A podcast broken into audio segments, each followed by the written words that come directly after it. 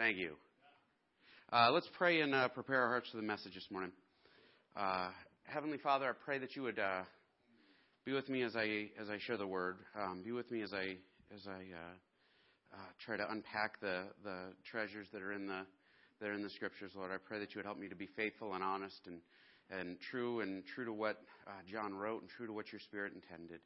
Pray for the folks that are here and pray that you touch their hearts and um, make it fertile ground for seeds to find their way and, and to be planted and to grow, Lord God. I pray that you would just give your grace and your mercy uh, to all of us today, that, that we would glorify you in what we do. In Christ's name, amen. I got you, buddy. Thank you, Jeremy. Back, you know, that's I'm here for. Here we go. Enjoy. You spilled a little.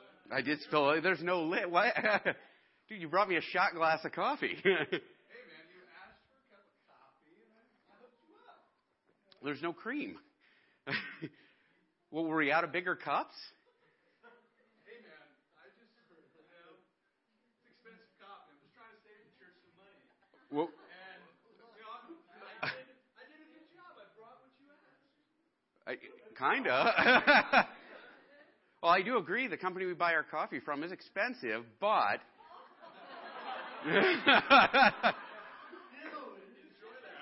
Dude, it's like it's leaking. I, I, well, th- thanks, Jeremy.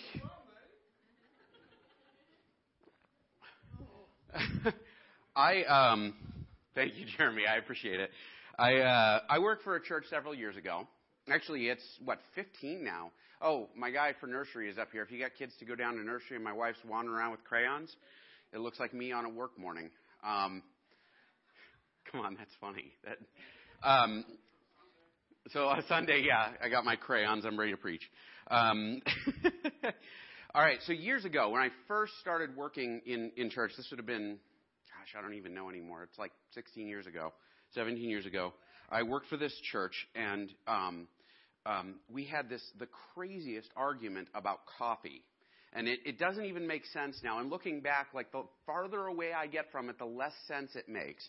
Um, we, we could not, like, we would serve coffee on Sunday mornings, but our cups were these little styrofoam cups, and it was almost comical. I, I, they were so small that, I mean, I, they looked, they were not much bigger than the Dixie cup. And I would look at them, and I, I remember having this conversation several times with, with the ladies who were running the church, and they'd been, or running the kitchen and the coffee and all that. And I, they'd been serving coffee for longer than I'd been alive. And over the years, they had figured out that like coffee was expensive and the church was always on a budget, and so they would serve smaller and smaller and smaller and smaller and smaller and smaller and smaller cups of coffee. And eventually, they were serving these cups of coffee that were so little that it was ridiculous. And the other thing they would say, well, the carpet. You know, if people have large cups of coffee, that makes large spills. And I remember going over and over and around and around and again, and they were like these ladies, I mean, they were they were wonderful ladies.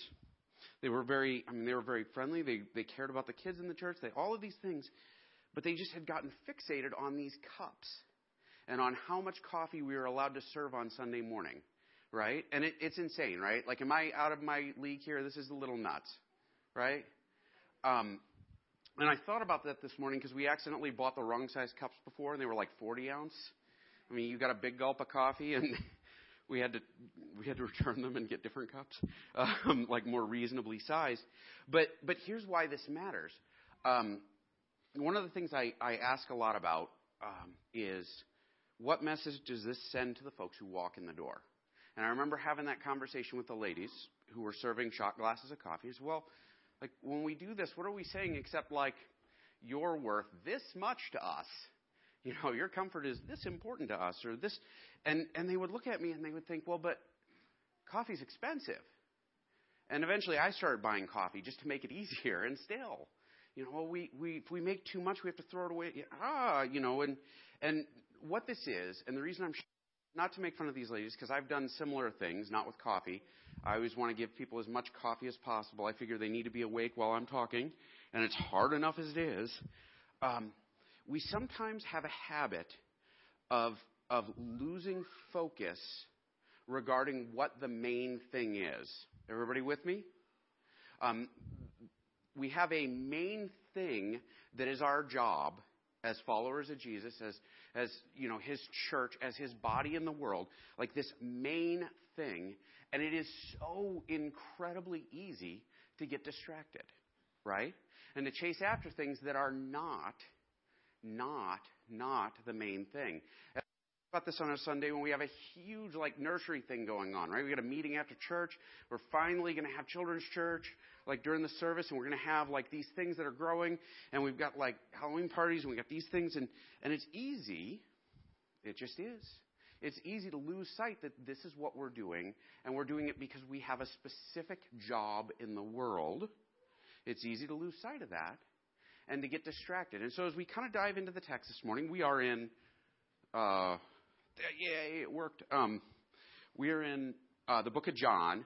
Uh, if some of y'all who've been here for a little bit, you know, like last year we were working on preaching all the way through the book of John, and I'm coming back to it. I jumped into John 3, and last week we kind of started that. The sermon is not online yet. I'm sorry.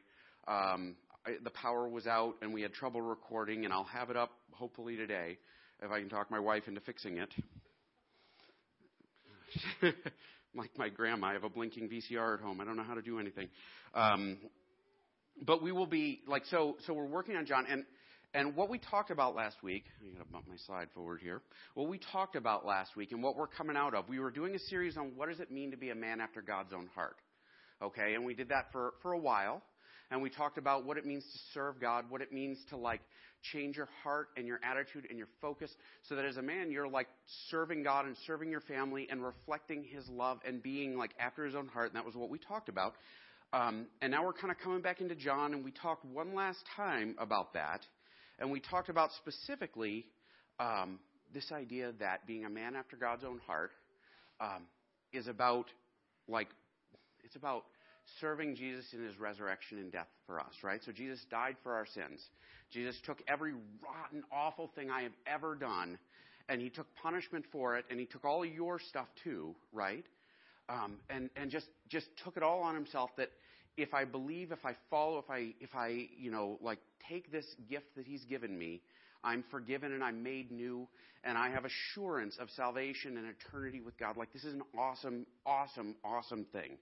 And so Jesus is talking to this Pharisee. The guy's name was uh, Nicodemus, right? the wrong guy. Um, and and he, so he's talking to Nicodemus, and what he's talking about was um, Nicodemus approached him and asked these questions, and Jesus talks about being born again, being a new creation. Last week we talked about this idea that God does not desire us to be good or good enough, or like as men, we're not supposed to be, oh, I'm a good guy, right? We're supposed to be God's men. We're supposed to be created new in Jesus like loving and reflecting his heart and serving and following and becoming more like him every day. Like this is our call as as men, and we're kind of we're not going to follow the men thing here. We're, it's going to be a part of the series, but we're going to focus on John here, and I'm going to kind of move back toward John and and and preaching through this. Okay. Um, Jesus' argument or discussion, though, as we looked at it last week, he got a little heated with Nicodemus. Like we get to the end of it, and Jesus talks about the crucifixion. He says, "Listen, there's a day coming when you know the son." Basically, he talks about Moses and the serpent being raised up in the desert, and he's alluding to his own death. He's saying, "Listen, everybody who um, lives in this death, everybody who is like dying, who looked to this serpent, they were saved, and the same thing will happen." And so then, uh, like Jesus finishes his remarks, and he jumps into probably the most famous verse ever. Everybody's seen it, right?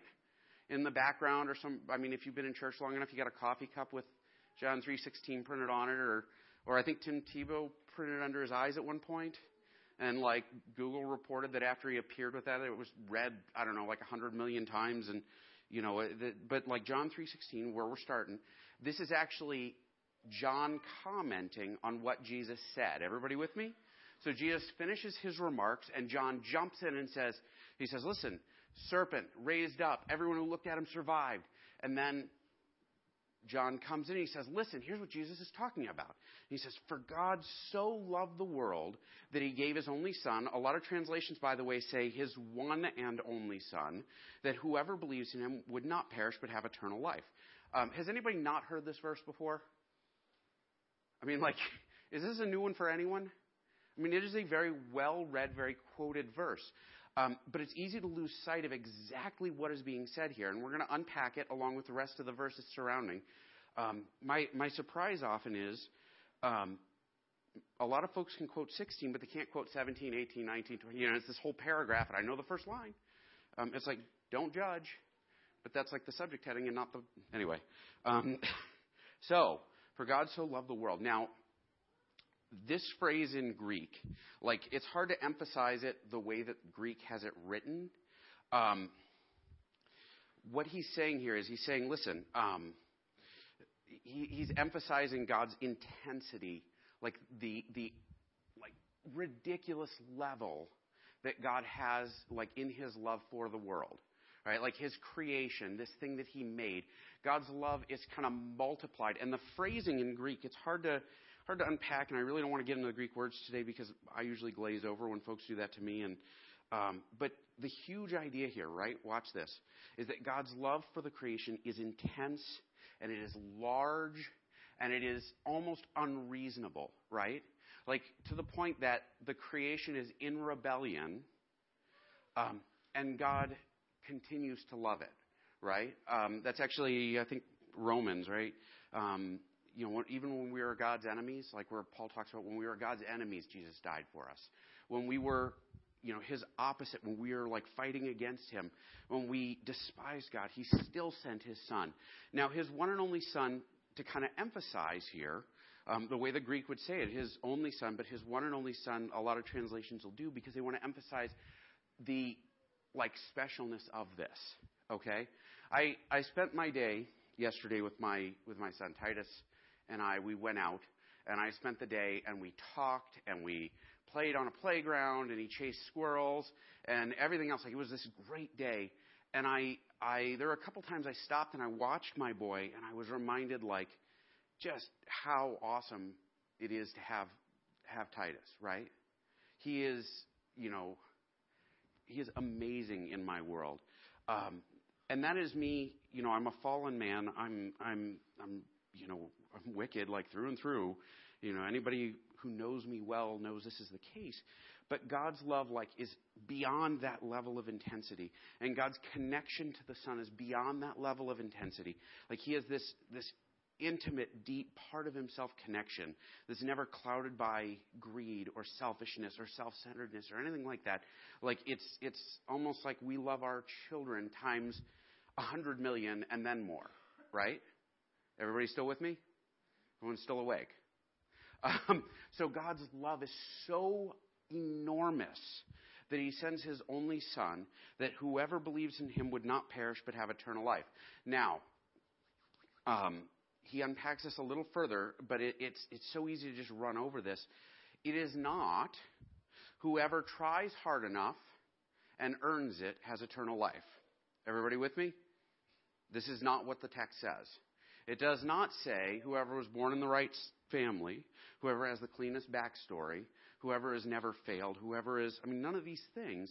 It is about belief in Christ, belief in his death and resurrection for our sins, and belief not just like, oh, I believe that happened the same way that I believe the sun rose this morning, because I believe that happened, right? I believe there's a country called China out there somewhere. I mean, it really exists. Or so I've read on the back of Walmart packages. I don't know. Um, it, it it's not it's beyond believing, but it's believing to the point that this is the way I'm going to live. This is the life I'm going to pursue. This gift is so enormous. It is so like I, it's hard to even find the right words.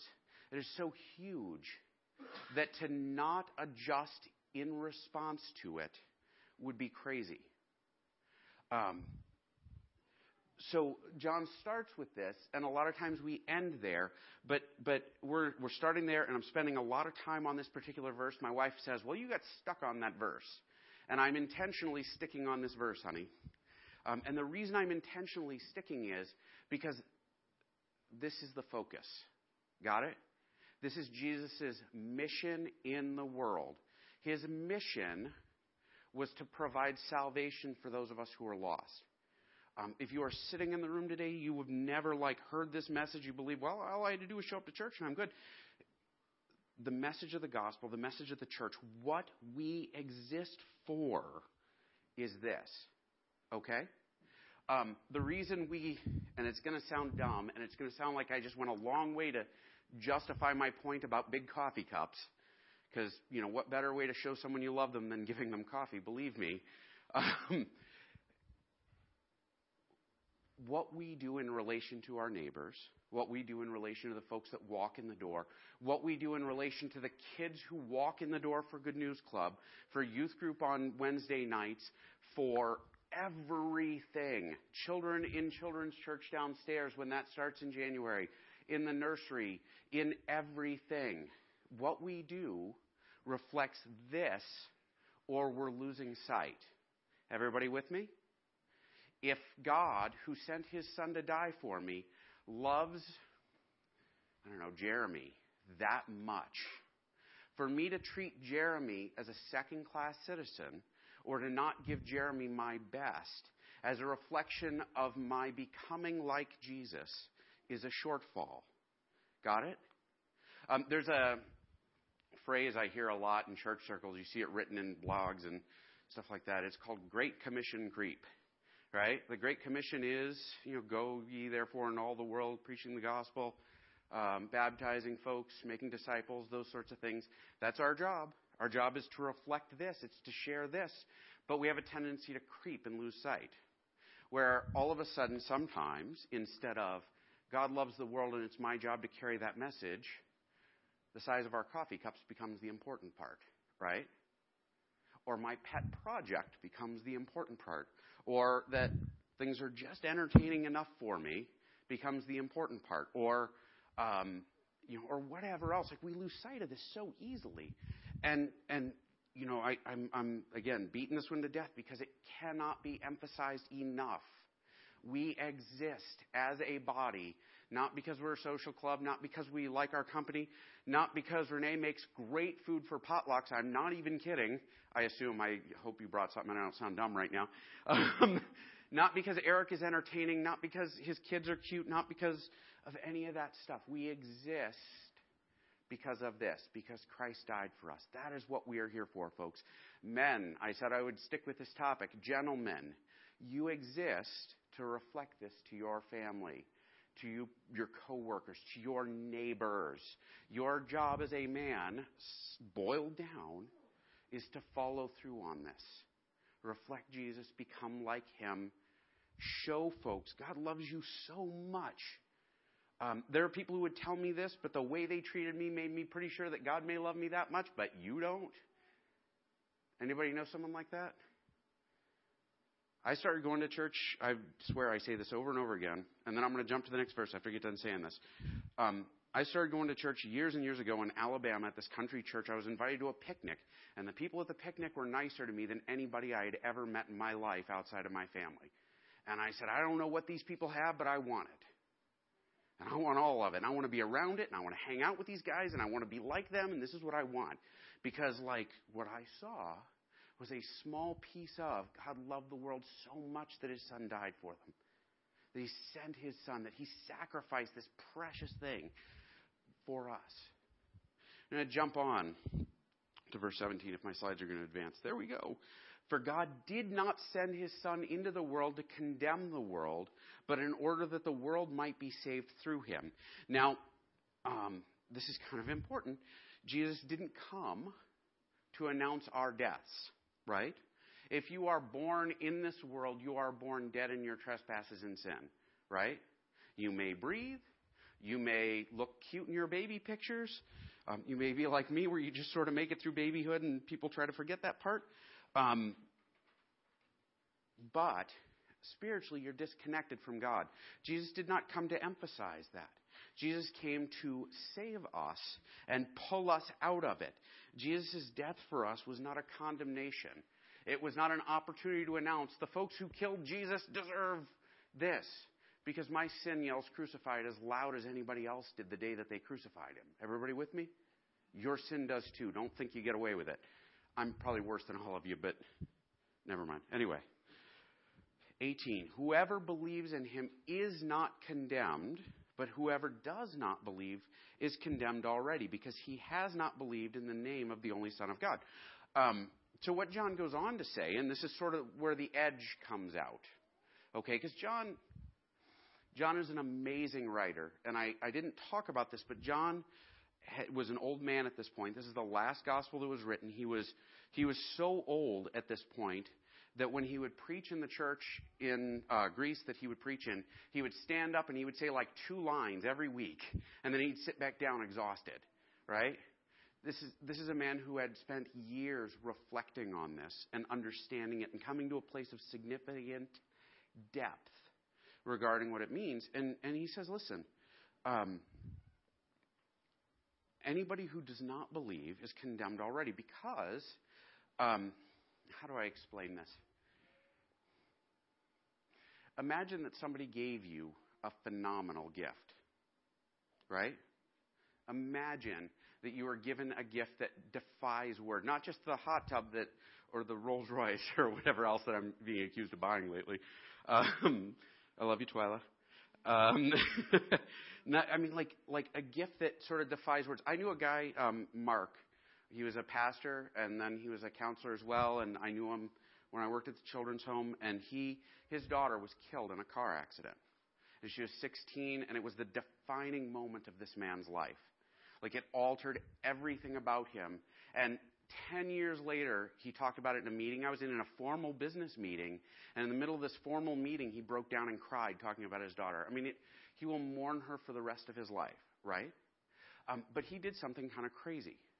He gave away pieces of his daughter, right? Her heart and her liver and her, you know, these things.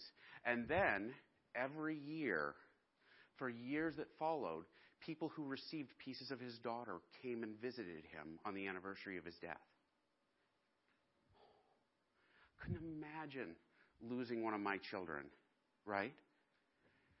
But these people who were given life because of the death of this young lady, they came back and they thanked him. Would you say thank you? I couldn't imagine not saying thank you. This is what God has done for us. And to ignore it is offensive, wouldn't it be? Oh, hey, got your daughter's heart. See ya. Jesus, God's only Son, was tortured to death for you. To not respond to that is offensive to God. It is, right? And so when John says, condemned already because he has not believed in the only name of the only son part of that is because we're all like dead in our sins already okay like i've done more than enough to deserve like god being pretty ticked off at me Anybody else? Is it just me? Um, but then for God to say, hey, here's your way out, and for me to say, wow, that's neat, but there's something good on TV. hey, I got some great websites I visit, and once I'm done with that part of my life, then I'll acknowledge this and live different, right? Well, I know that Jesus died for me. I'm supposed to live different, but do you know how rude my wife is? I can't be loving to her, right? when I fail to live in reaction to that, it's, it's kind of not okay. Right? And that's a major theme in John's gospel. John like emphasizes throughout the gospel the love and the connection between the Father and the Son. And now he transfers that to the world, saying, as much as God loved the Son, he loved the world. He loved you. Um, and then he goes on, he says, we have to take that seriously, folks. We have to be different. We have to be new because of it. You can't walk away, you can't ignore it, right? And if you do, like, that's fine, but that's a choice you make, and it's your choice. Um, and this is the judgment. The light came into the world. who's he talking about? God. That's right, Jesus. Um, I, I, know Mike will also always answer that. The light came into the world. This is sort of something that's unusual to John's gospel. He talks about light and dark, right? um, the light came into the world, and people loved the darkness rather than the light because their works were evil. So Jesus comes into the world. He brings this enormous, brilliant light, and folks look at Jesus and they say, "Man, that is awesome," but oh, I really love this stuff, right? There were years in my life where I, man, I loved the stuff I was doing. You know, I've been a follower of Jesus for a while, and I started falling in love with the things around me, and all of a sudden, like, much as I love Jesus, I also love drinking. Much as I love Jesus, I also love these things. Like I, my selfishness became this thing that I loved, and instead of loving the light, I loved the darkness. Um, and there are a lot of folks who live in that. And like we don't get to stand high and mighty and say, "Wow, look, I love the light and you love the darkness. You're awful," because we were all all all there at one point. Everyone, right? Um, all of us live at some point loving the darkness, and God calls us out of that, and it's an enormous blessing. Um, and these folks, so they love the darkness, but beyond that, for everyone who, who does wicked things hates the light and does not come to the light, lest his works be exposed. Pride, right? Pride. Anybody know this word? It's not referring to lions. I'm not going to sing Circle of Life now. Um, pride refers to my attitude of I am good and, and like special and wonderful on my own, right? I may sin, but my sin is justified, right? God may have a problem with what I'm doing, but surely God wouldn't begrudge me this. Um, and so, like what he says is, listen, people's pride, they say, well, I do not want folks to know this. I do not know folk, want folks to know that I fail. I do not want folks to know that I sin. Um, I would point to actually the big pop culture example. I said I wouldn't talk about him again, and here I am. Uh, there's that Josh Duggar guy, right? Christian ministry, television show, ideal Christian man, sex addiction, right? Why does that not come out in the light? I'm guessing. I, I do counseling with addicts all the time. I mean, literally all the time. I do a lot of it. And for the fact that, like, this is a part of the world, nobody wants to admit that stuff publicly, do you? I'm so ashamed of this. If I put it out there, folks will know. And so I'll sit in the dark rather than let people know what I do in the dark. And our pride, our, our selfishness, our self centeredness says, stay in the dark, it's okay. It's easy.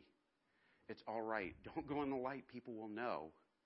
And sometimes the light finds its own way to us, and we can't hide it anymore. That's what happened to that Josh fella. And you know, pray for that guy every day that the light like burns away all that stuff, and he becomes this new person that Christ intended him to be. Right? Um, and actually, this is where the verse ends. This is the end of the paragraph. John three sixteen was not a standalone, so like Tim Tebow should have like filled his cheeks up, I guess. I don't know. Um, the end of it is, but whoever does what is true comes to the light, so that it may be clearly seen that his works have been carried out in God. Now, watch this. If you have reached this point where you're in Christ and you have this new life and the Holy Spirit's helping you, like, glorify God in your actions, you do it in the light so folks can see not that you are awesome, but that God is awesome. Right? I will tell you, I have one of my hardest parts in life is that folks say, "Man, you did a good job with this. Man, you're awesome with this. Man, we love you so much because of this. Man, we," and like I, there's a part of me that wants to say, "Yes, I am awesome." It's great to be like around folks who will tell me, "No, you're not actually that awesome," um, because it is not me. It is it's God. Honestly, on my own, man, I'm I'm kind of a jerk, right? Shut the door, the front door of the house, and I'm selfish. Shut the front door of the house where nobody can see, and like it's all about me, right? The world revolves around me. The only reason I manage good at home, in my marriage, and my everything is because the Holy Spirit is in me and has made me better. And so it is God. That's what the text is saying here. He's saying, listen, you come out into the light so that you can point and say, this, this is what makes it different, right? So I don't get to sit up here and say, you sinners, I'm not going to point fingers at you because I'd have to be standing on the other side. Like I, I, I'm only better because of Christ. Any one of us is only better because of Christ, and that is our mission. That is our primary focus as the body of Christ, as the church, as everything. And when we get distracted with things that aren't as important, we take away from that and we wander away from the light, honestly. I'm not saying that the ladies who were like wound up about coffee cups are going to hell or anything like. Don't hear me saying that. Um, but I hope the coffee's cold there. Sorry, I should not have said that. It was like, I. oh my goodness, I'm probably going to hell now. Um, the purpose of, of these verses, what John is putting out here is listen, this is our primary focus, folks. Everybody with me? This is more important than anything else. Jesus died for you. What we are all about is that. And that needs to translate and find its way into everything that we do. So when we do good child care, we do that because Jesus died for us. Everybody with me?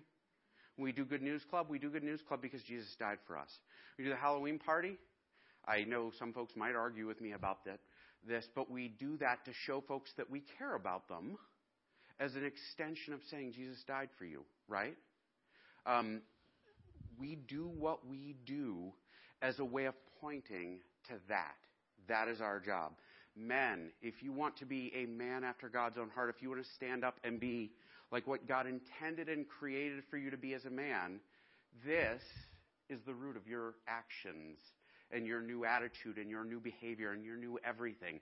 Not so I can look like John Wayne, but so that I can reflect the enormous, unfathomable, I said that, mispronounced it. Anyway, the, the deep, profound love that God has for us.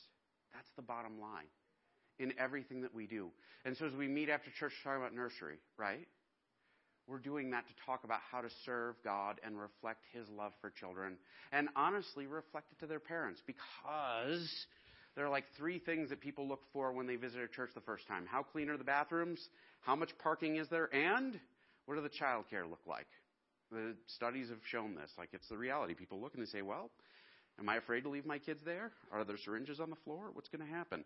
Um, we love their parents. I'm sorry, I don't even know where that came from. We love their parents. We love their parents by loving their kids. We love folks in everything we do, and that's why we do it. Right? Doesn't seem like a cup of coffee is that big a deal. Eric, are you nuts? Honestly, I played volleyball with a group of people in Alabama, and it changed the entire course of my life. Yeah, it's a big deal. Everything. You argue with your neighbor. Are you showing Jesus? What's he look like? Right? I argued with a guy at work for months, and one day I was praying about him and trying to get God to step on him, and I realized, oh my gosh, when he sees me, he doesn't see Jesus. He sees like the old me. I need to kill that guy and be like Jesus. Um, and so my challenge for you this week, I end with a challenge. This is what I do. Is as you walk out the door today, ask yourself, what is distracting me? Not just in regards to, to like the church, right? But in regards to everything. What's distracting me from being like Jesus with my wife or my husband, if you happen to be a woman? I, um, what is distracting me from being like Jesus to my children? What is distracting me from being like Jesus to my parents, to the rest of the crazy people in my family, to my neighbor, to that guy who can't seem to be polite to me, even like no matter what? Like, how do I be like Jesus to that guy? Am I managing it? What are your distractions? What is your pet project? Is it your rights, your wants, your everybody owes me these things? Is it whether or not you're being entertained? Is it how much money it might cost? Is it because you're just too busy for these things? Is it because, I don't know, you got a pet project or whatever? I mean, what is it that distracts you? What draws you away? Because anything that stands in God's place is an idol. And I don't say that because I want to be mean to you. I say it because I love you, right? The hardest thing to do is to say mean things to people because you love them. Or out of love. Or actually make it sound loving is pretty hard too. But anyway, um, my challenge to you as we go out of here, honestly, is we do a potluck, right? Not just a potluck, but a birthday potluck, right? For the brothers. Because it is their birthday. And because, like, God calls us to love these guys. And we love them, right? Um, because, because we're blessed to know them and because Jesus died for them, and He died for you, and let's live that. Let's make it a reality. Um, we're going to close in prayer, and then I think we're going to do a Sunday school meeting very quick, and then we're going to. And Teal is raising her hand just to wave at me. Oh, go ahead. What? Oh, let's do the announcement after we do prayer, and then we'll do our meeting. Sound good? All right, stand up, and we'll do a blessing too.